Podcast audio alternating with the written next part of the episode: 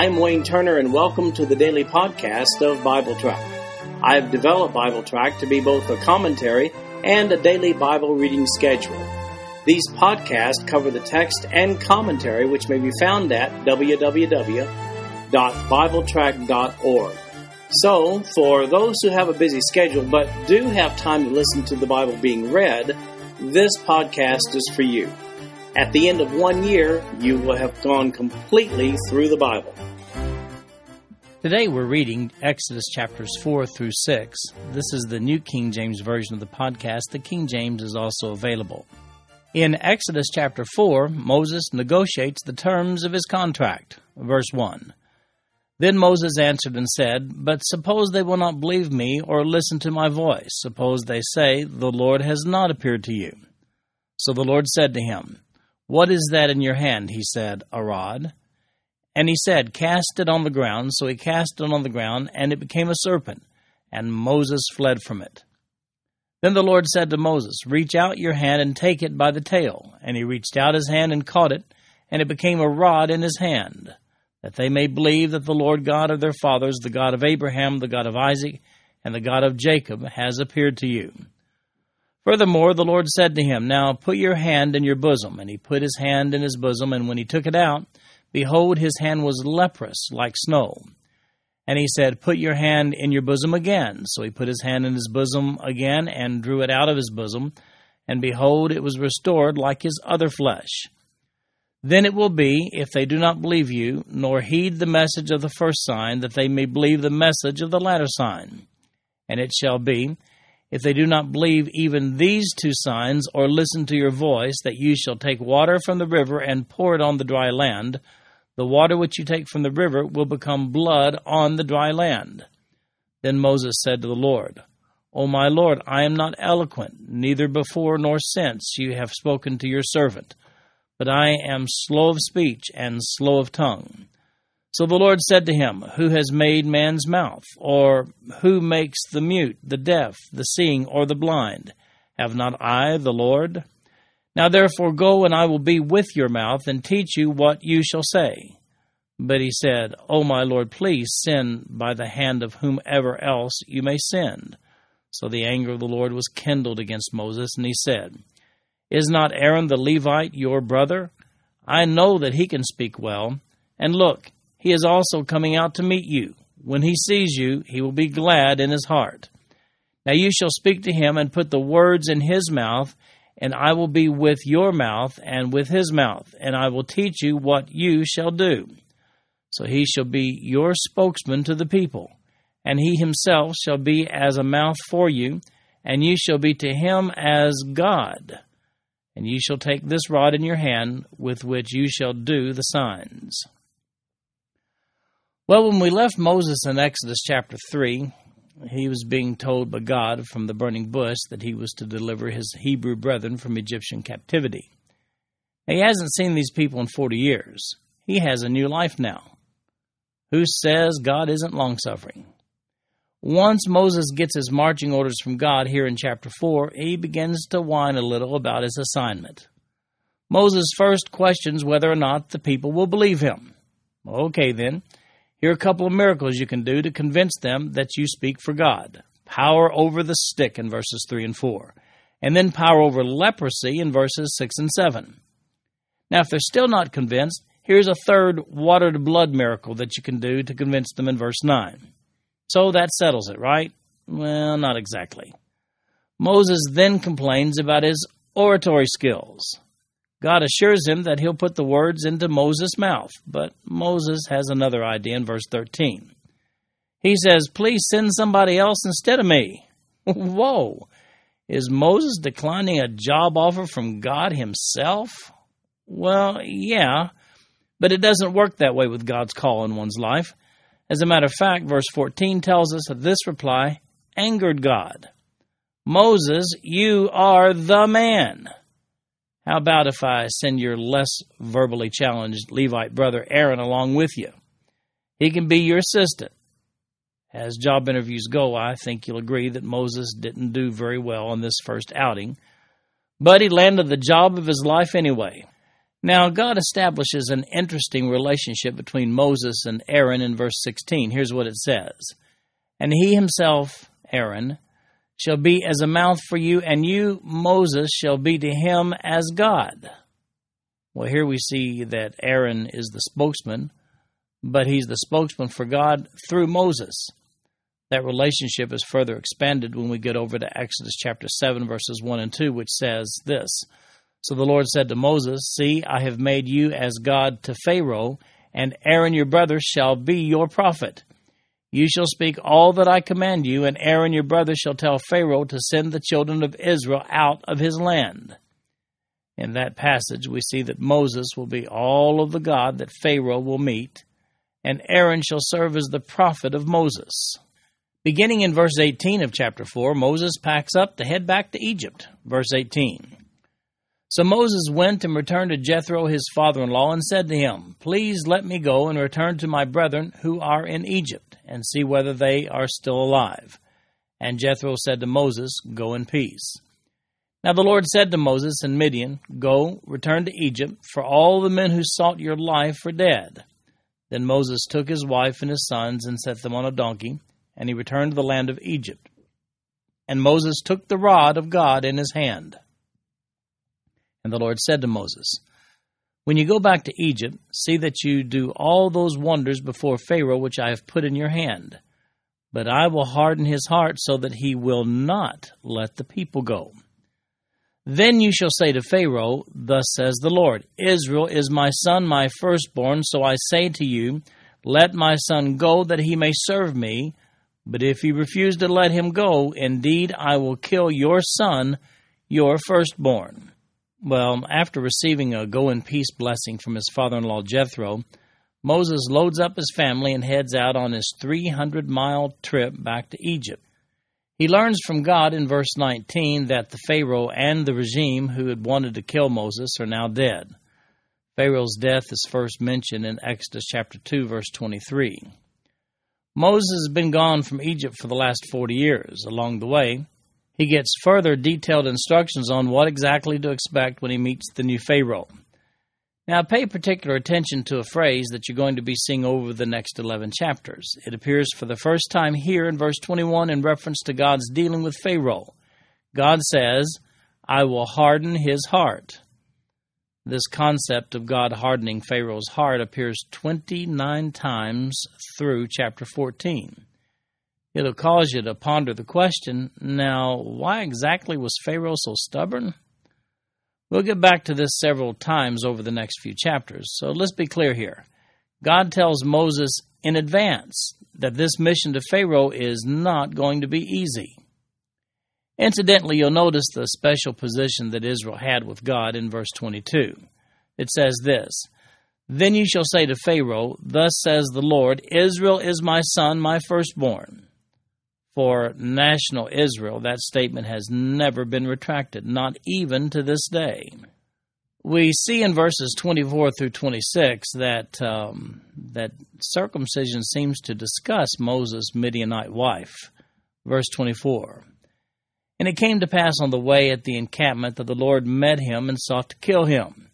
Then Zipporah took a sharp stone and cut off the foreskin of her son and cast it at Moses' feet, and said, Surely you are a husband of blood to me. So he let him go. Then she said, You are a husband of blood because of the circumcision. Now, granted, it'd be nice to have a few more verses here to explain specifically why God sought to kill Moses. From this brief description of the event, it would appear that Moses had deferred the circumcision of his family, apparently because Zipporah was so, well, repulsed by it. How important to God was circumcision, do you suppose? Well, here's what God told Abraham about it in Genesis chapter 17, verse 14. And the uncircumcised male child who is not circumcised in the flesh of his foreskin, that person shall be cut off from his people. He has broken my covenant. Well, pretty important, I'd say, wouldn't you? However, when Zipporah sees God's wrath unleashed on Moses because of what apparently is family disobedience on this matter of circumcision, then she quickly springs into action on one of her sons and makes a very interesting comment as she throws the bloody foreskin of her son at Moses' feet. She says, Surely you are a husband of blood to me. Now, do you get the impression that she thinks this whole thing is Moses' fault? Husbands can sometimes be blame magnets, you know what I mean? From her perspective, a multi day, 300 mile trip on a donkey across the Sinai to live with strangers, well, that might make you just a little bit irritable. Moses and Aaron have their first big meeting with Israel in verses 27 through 31. And the Lord said to Aaron, Go into the wilderness to meet Moses. So he went and met him on the mountain of God and kissed him. So Moses told Aaron all the words of the Lord who had sent him, and all the signs which he had commanded him. Then Moses and Aaron went and gathered together all the elders of the children of Israel, and Aaron spoke all the words which the Lord had spoken to Moses. Then he did the signs in the sight of the people. So the people believed, and when they heard that the Lord had visited the children of Israel, and that he had looked on their affliction, then they bowed their heads and worshipped. So we see here that God sends Aaron out into the wilderness to meet Moses. That's what he said he'd do back in verse 14. And then they go over the plan together. Now they meet on the mountain of God, it says. That's Mount Horeb, the place where God first spoke to Moses about his assignment from the burning bush in Exodus chapter 3, verse 1. That's the place where Moses had kept his father in law's sheep, and it's also the place to which Moses later returns with the Hebrews after their exodus.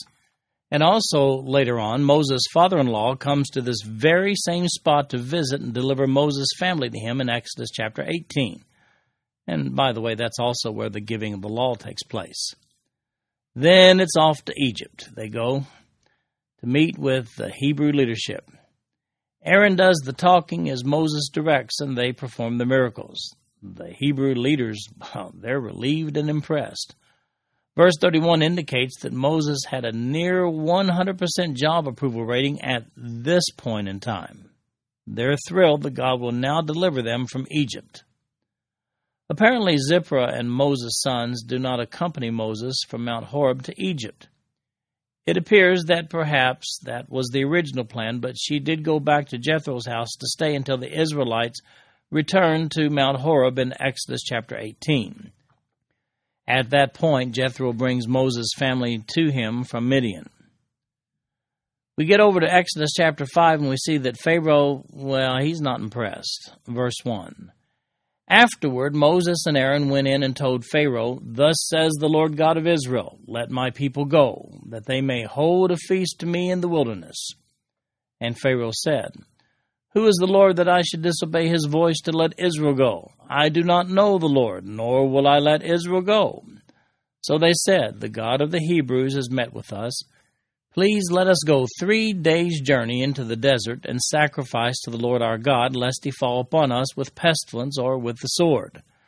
Then the king of Egypt said to them, Moses and Aaron, Why do you take the people from their work? Get back to your labor.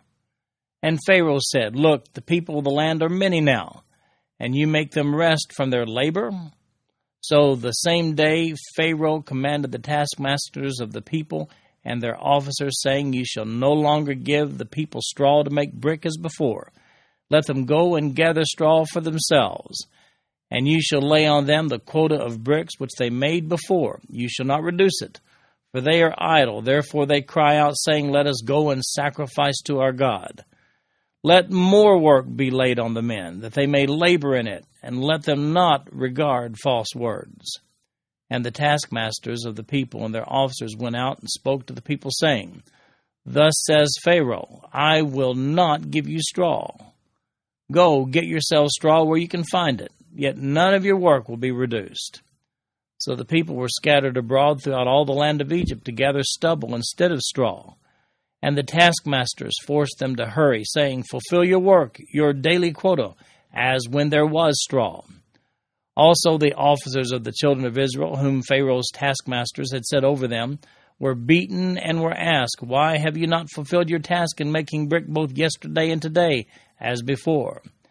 Then the officers of the children of Israel came and cried out to Pharaoh, saying, Why are you dealing thus with your servants? There is no straw given to your servants, and they say to us, Make brick. And indeed your servants are beaten, but the fault is in your own people. But he said, You are idle, idle. Therefore you say, Let us go and sacrifice to the Lord. Therefore go now and work, for no straw shall be given you, yet you shall deliver the quota of bricks. And the officers of the children of Israel saw that they were in trouble after it was said, You shall not reduce any bricks from your daily quota. Then, as they came out from Pharaoh, they met Moses and Aaron, who stood there to meet them. And they said to them, Let the Lord look on you and judge, because you have made us abhorrent in the sight of Pharaoh and in the sight of his servants, to put a sword in their hand to kill us. So Moses returned to the Lord and said, Lord, why have you brought trouble on this people? Why is it you have sent me? For since I came to Pharaoh to speak in your name, he has done evil to this people. Neither have you delivered your people at all. Well, Moses and Aaron do deliver the message to Pharaoh, but it doesn't go as smoothly as perhaps they'd hoped. Now, actually, God had told Moses back in Exodus chapter 3, verse 19, and also in chapter 4, verses 21 through 23, he told them that the first round of negotiations would fail. You'll notice that Moses did not begin his negotiations with a proposal to move the Hebrews out of Egypt altogether, but merely to temporarily go into the desert to make a sacrifice to Jehovah. That's in verse 3. This proposal, by the way, was per God's instructions to Moses back in Exodus chapter 3, verse 18. However, Pharaoh gets downright belligerent about the matter when he withdraws the straw supply and forces the Hebrews to work overtime because of Moses' request before Pharaoh. Of course, the Hebrews are firmly behind Moses, right? I mean, he did have the strong approval rating, didn't he? Yeah, but that was before the Hebrew job superintendent started getting the beatings because of the reduced brick production. When they meet with Pharaoh to proclaim the unfairness of being required to supply the same amount of brick in the same amount of time without the provision of straw, Pharaoh tells the Hebrew leadership that they must have idle time on their hands. They do seem to have time to go into the wilderness and make sacrifices after all. Suddenly, Moses' job approval rating has plummeted to near zero. Voters can be finicky, can't they? So it's back to God for further marching orders. Would you dare talk to God like Moses does in verses 22 and 23? Moses blames God for Pharaoh's retribution against the Hebrews, even though God had told him in advance that Pharaoh would refuse his first offer. In chapter 6, God instructs Moses to go speak to the Hebrews again. Verse 1. Then the Lord said to Moses, Now you shall see what I will do to Pharaoh. For with a strong hand he will let them go, and with a strong hand he will drive them out of his land. And God spoke to Moses and said to him, I am the Lord. I appeared to Abraham, to Isaac, and to Jacob as God Almighty, but by my name Lord I was not known to them. I have also established my covenant with them to give them the land of Canaan, the land of their pilgrimage in which they were strangers. And I have also heard the groaning of the children of Israel, whom the Egyptians keep in bondage, and I have remembered my covenant. Therefore say to the children of Israel, I am the Lord. I will bring you out from under the burdens of the Egyptians. I will rescue you from their bondage, and I will redeem you with an outstretched arm and with great judgments. I will take you as my people, and I will be your God. Then you shall know that I am the Lord your God, who brings you out from under the burdens of the Egyptians. And I will bring you into the land which I swore to give Abraham, Isaac, and Jacob, and I will give it to you as a heritage. I am the Lord. So Moses spoke thus to the children of Israel, but they did not heed Moses because of anguish of spirit and cruel bondage. Well, God speaks to Moses in verses 1 through 5 with a reiteration of the purpose here, the fulfillment of the promise that God had made to Abraham, Isaac, and Jacob regarding Canaan. Again, may I remind you that God had told Moses that it wouldn't be a cakewalk back in Exodus chapter 3 verse 19. But I'm guessing Moses was looking for a little more support from his own people God tells Moses to invoke the names of Abraham, Isaac, and Jacob as he sends him back to the Hebrews to give a pep talk. you know, get the people on board with the plan. Well, did it work? Well, verse 9 says So Moses spoke thus to the children of Israel, but they did not heed Moses because of anguish of spirit and cruel bondage. Guess not. What's next? We see an interesting differentiation made in verse 3 that might seem a little confusing. The name for God, sometimes pronounced Jehovah, sometimes pronounced Yahweh, that's the unique name designated for the Hebrews to differentiate the one true God from all the other gods, the false gods. As we read Genesis, we're presented with a narrative by Moses that continually refers to Jehovah, Yahweh, and is designated in our English Bibles in all capital letters capital L, capital O, capital R, capital D. However, the differentiation is made here in verse 3 that in fact God was actually identified to the patriarchs by a different designation, translated here as God Almighty. That in the Hebrew is El Shaddai. So, the point being emphasized in verse 3 is that while we do see the occurrence of the word Jehovah or Yahweh in the book of Genesis, God actually introduced himself as El Shaddai when he spoke with them originally. In chapter 6, beginning with verse 10, God tells Moses to go speak to Pharaoh again. Verse 10. And the Lord spoke to Moses, saying, Go in, tell Pharaoh, king of Egypt, to let the children of Israel go out of his land. And Moses spoke before the Lord, saying, The children of Israel have not heeded me. How then shall Pharaoh heed me? For I am of uncircumcised lips. Then the Lord spoke to Moses and Aaron and gave them a command for the children of Israel and for Pharaoh, king of Egypt, to bring the children of Israel out of the land of Egypt. Now, from a strictly human perspective, Moses does bring up a good point when he goes back to God for counsel in verse 12. Here's what he says If my own people won't heed my words, how is it that Pharaoh will? We'll look at verse 13 for God's reply. Then the Lord spoke to Moses and Aaron and gave them a command for the children of Israel and for Pharaoh king of Egypt to bring the children of Israel out of the land of Egypt.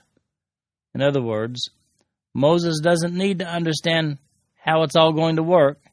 He just needs to obey God's command. Now, that was true of Moses, and by the way, that's still true today. Just do what God tells you to do. Now, we interrupt this conversation with God to lay a little genealogical groundwork to establish to the reader exactly who Moses and Aaron are. This conversation with God will resume in verse 28. So let's look at the credentials of Moses and Aaron, beginning with verse 14. These are the heads of their fathers' houses. The sons of Reuben, the firstborn of Israel, were Hanoch, Pallu, Hezron, and Carmi. These are the families of Reuben. And the sons of Simeon were Jemuel, Jamin, Ohad, Jachin, Zohar, and Shaul, the son of a Canaanite woman. These are the families of Simeon. These are the names of the sons of Levi according to their generations Gershon, Kohath, and Merari, and the years of the life of Levi were 137. The sons of Gershon were Libni and Shimei according to their families. And the sons of Kohath were Amram, Izhar, Hebron, and Uzziel, and the years of the life of Kohath were 133. The sons of Merari were Mahli and Mushi. These are the families of Levi according to their generations. Now Amram took for himself Jochebed, his father's sister, as wife, and she bore him Aaron and Moses. And the years of the life of Amram were 137. The sons of Izhar were Korah, Nepheg, and Zichri. And the sons of Uzziel were Mishael, Elzaphan, and Zithri. Aaron took to himself Elisheba, daughter of Amminadab, sister of Nahshon, as wife, and she bore him Nadab, Abihu, Eleazar, and Ithamar. And the sons of Korah were Assir, Elkanah, and Abiasaph. These are the families of the Korahites. Eleazar, Aaron's son, took for himself one of the daughters of Putiel as wife, and she bore him Phinehas. These are the heads of the fathers' houses of the Levites according to their families. These are the same Aaron and Moses to whom the Lord said, bring out the children of Israel from the land of Egypt according to their armies. These are the ones who spoke to Pharaoh, king of Egypt, to bring out the children of Israel from Egypt. These are the same Moses and Aaron. In verses 14 through 26, we see the genealogy of Moses and Aaron. These verses are shown to establish the authority of Moses and Aaron back to Jacob's third son, Levi. Now we see the ancestry of Moses and Aaron and their connection back to Levi through Levi, Kohath, Amram, Aaron, and then to Eleazar. Now let's review the plan again in Exodus chapter 6, verses 28 through 30. Verse 28 And it came to pass on the day the Lord spoke to Moses in the land of Egypt, that the Lord spoke to Moses, saying, I am the Lord. Speak to Pharaoh, king of Egypt, all that I say to you. But Moses said before the Lord, Behold, I am of uncircumcised lips, and how shall Pharaoh heed me? All right, we saw by what authority Moses and Aaron are acting. Now we're going to continue the conversation between Moses, the one that he's having with God, and that conversation began back in verse 10, but was interrupted with the genealogy beginning in verse 14. This conversation with God continues into Exodus chapter 7 outlining God's instructions to Moses concerning his next meeting with Pharaoh. This concludes our podcast for today. I am Wayne Turner, and if you'd like to read along with our commentary online, go to www.bibletrack.org. Thank you for listening in today. The background music for these podcasts is an original composition written by the music director of Fayette Bible Church, Paul Walker.